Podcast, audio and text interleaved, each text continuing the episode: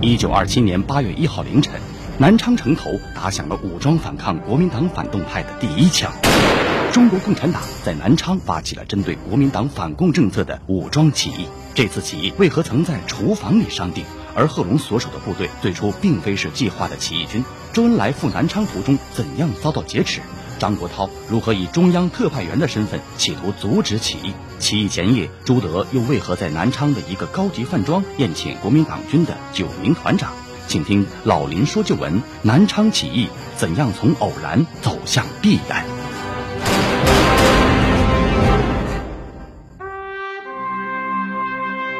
好，听众朋友，广告之后，欢迎您继续收听辽宁都市广播由林霄带给您的老林说旧闻节目。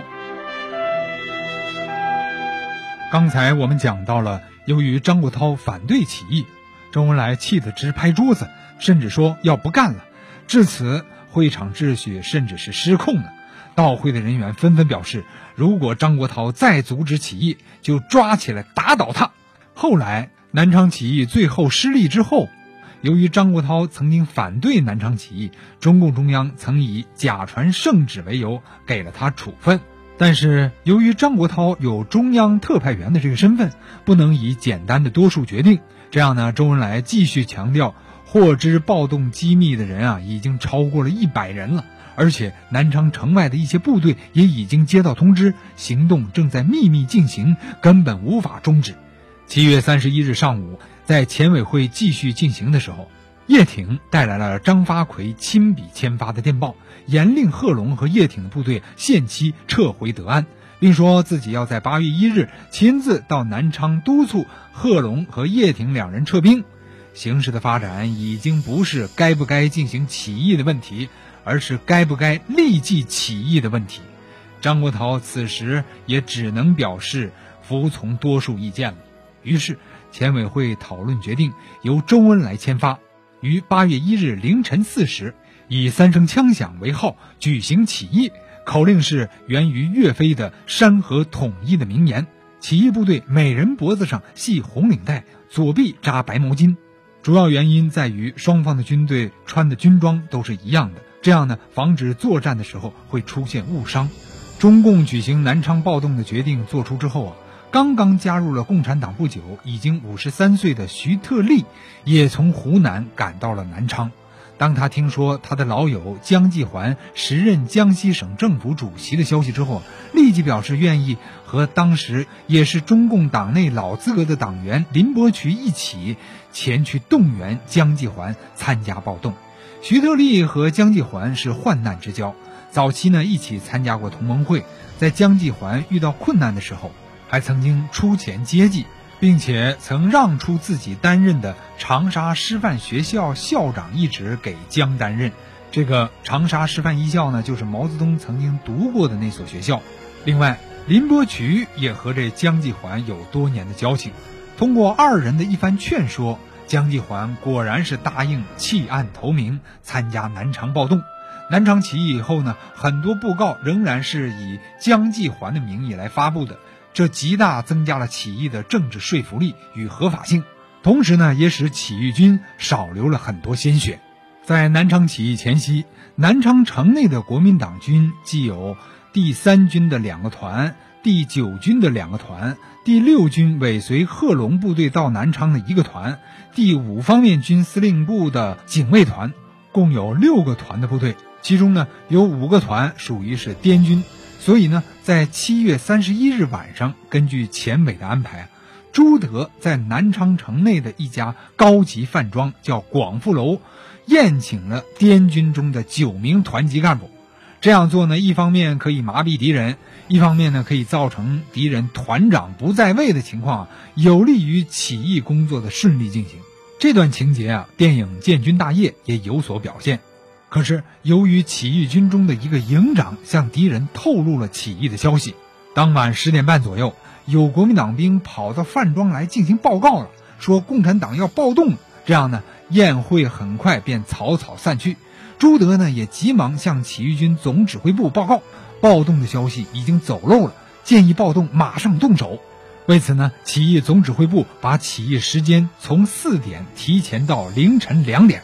不过南昌城头的第一声枪响啊，历史真实，并不是像电影电视里面所表现的那样，周恩来第一个向天空连开三枪，而完全是意料之外的三声枪响。不过这偶然之中也有必然，经过是这样的：七月三十一日晚上，参加起义的部队已经分别做了战斗动员，十二点过后，很多部队就开拔前往战斗位置。第二十军的部队也在江西省政府周围布设了许多的布哨，没有口令严禁通行。可是守备在省政府内的一个连左右的省府卫队，这个时候也得到了共产党要在南昌城内进行暴动的消息，便悄悄打开后门准备溜走。这时候啊，被第二十军的一个哨兵发现了，立即高声喝问口令。见对方回答不上来，于是他便朝天鸣枪三声来告警。这枪声啊，与事先约定的信号正好是吻合的。等待在各处准备开始行动的部队听到了枪声，立即认定是起义指挥部发出的信号，于是呢，枪声大作，回荡在整个南昌城上空。南昌起义的枪声就这样打响了，所以这又是一种偶然。战斗就这样开始了。经过四个多小时的激战，起义军成功的歼敌三千余人，缴获枪支五千余支，子弹百万发，大炮数门，并且成功的占领了南昌城。当天上午，在南昌举行了共产党中央委员会各省区各城市和海外各党支部代表联谊会，通过了中央委员宣言，成立了由周恩来、宋庆龄、贺龙、叶挺、朱德等二十五人组成的中国共产党革命委员会，通过了八一起义宣言等文件，提出了打倒帝国主义、打倒新旧军阀、实行耕者有其田等革命口号和政治纲领，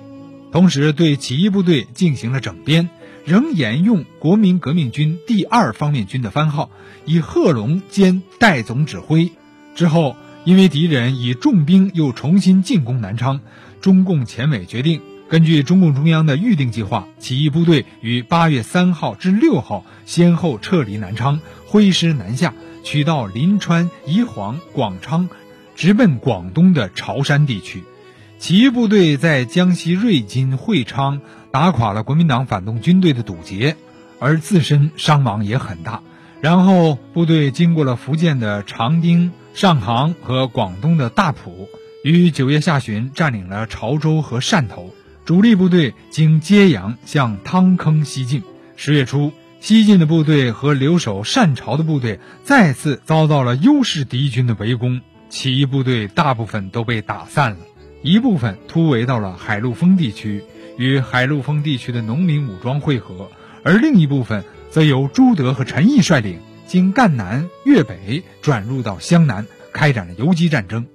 一九二八年一月，在湘南地方党组织和农民武装的配合下，在宜章又举行了年关起义，但由于遭受到了优势敌军的围剿，起义部队和农民武装都撤出了湘南。最后这支部队只剩下了不到一千人，他们历经辗转，于同年的四月终于到达了井冈山，与毛泽东率领的秋收起义的部队胜利会师，之后便组成了中国工农革命军第四军，后改称为工农红军第四军，成为中国革命的红色的种子和英勇的火炬。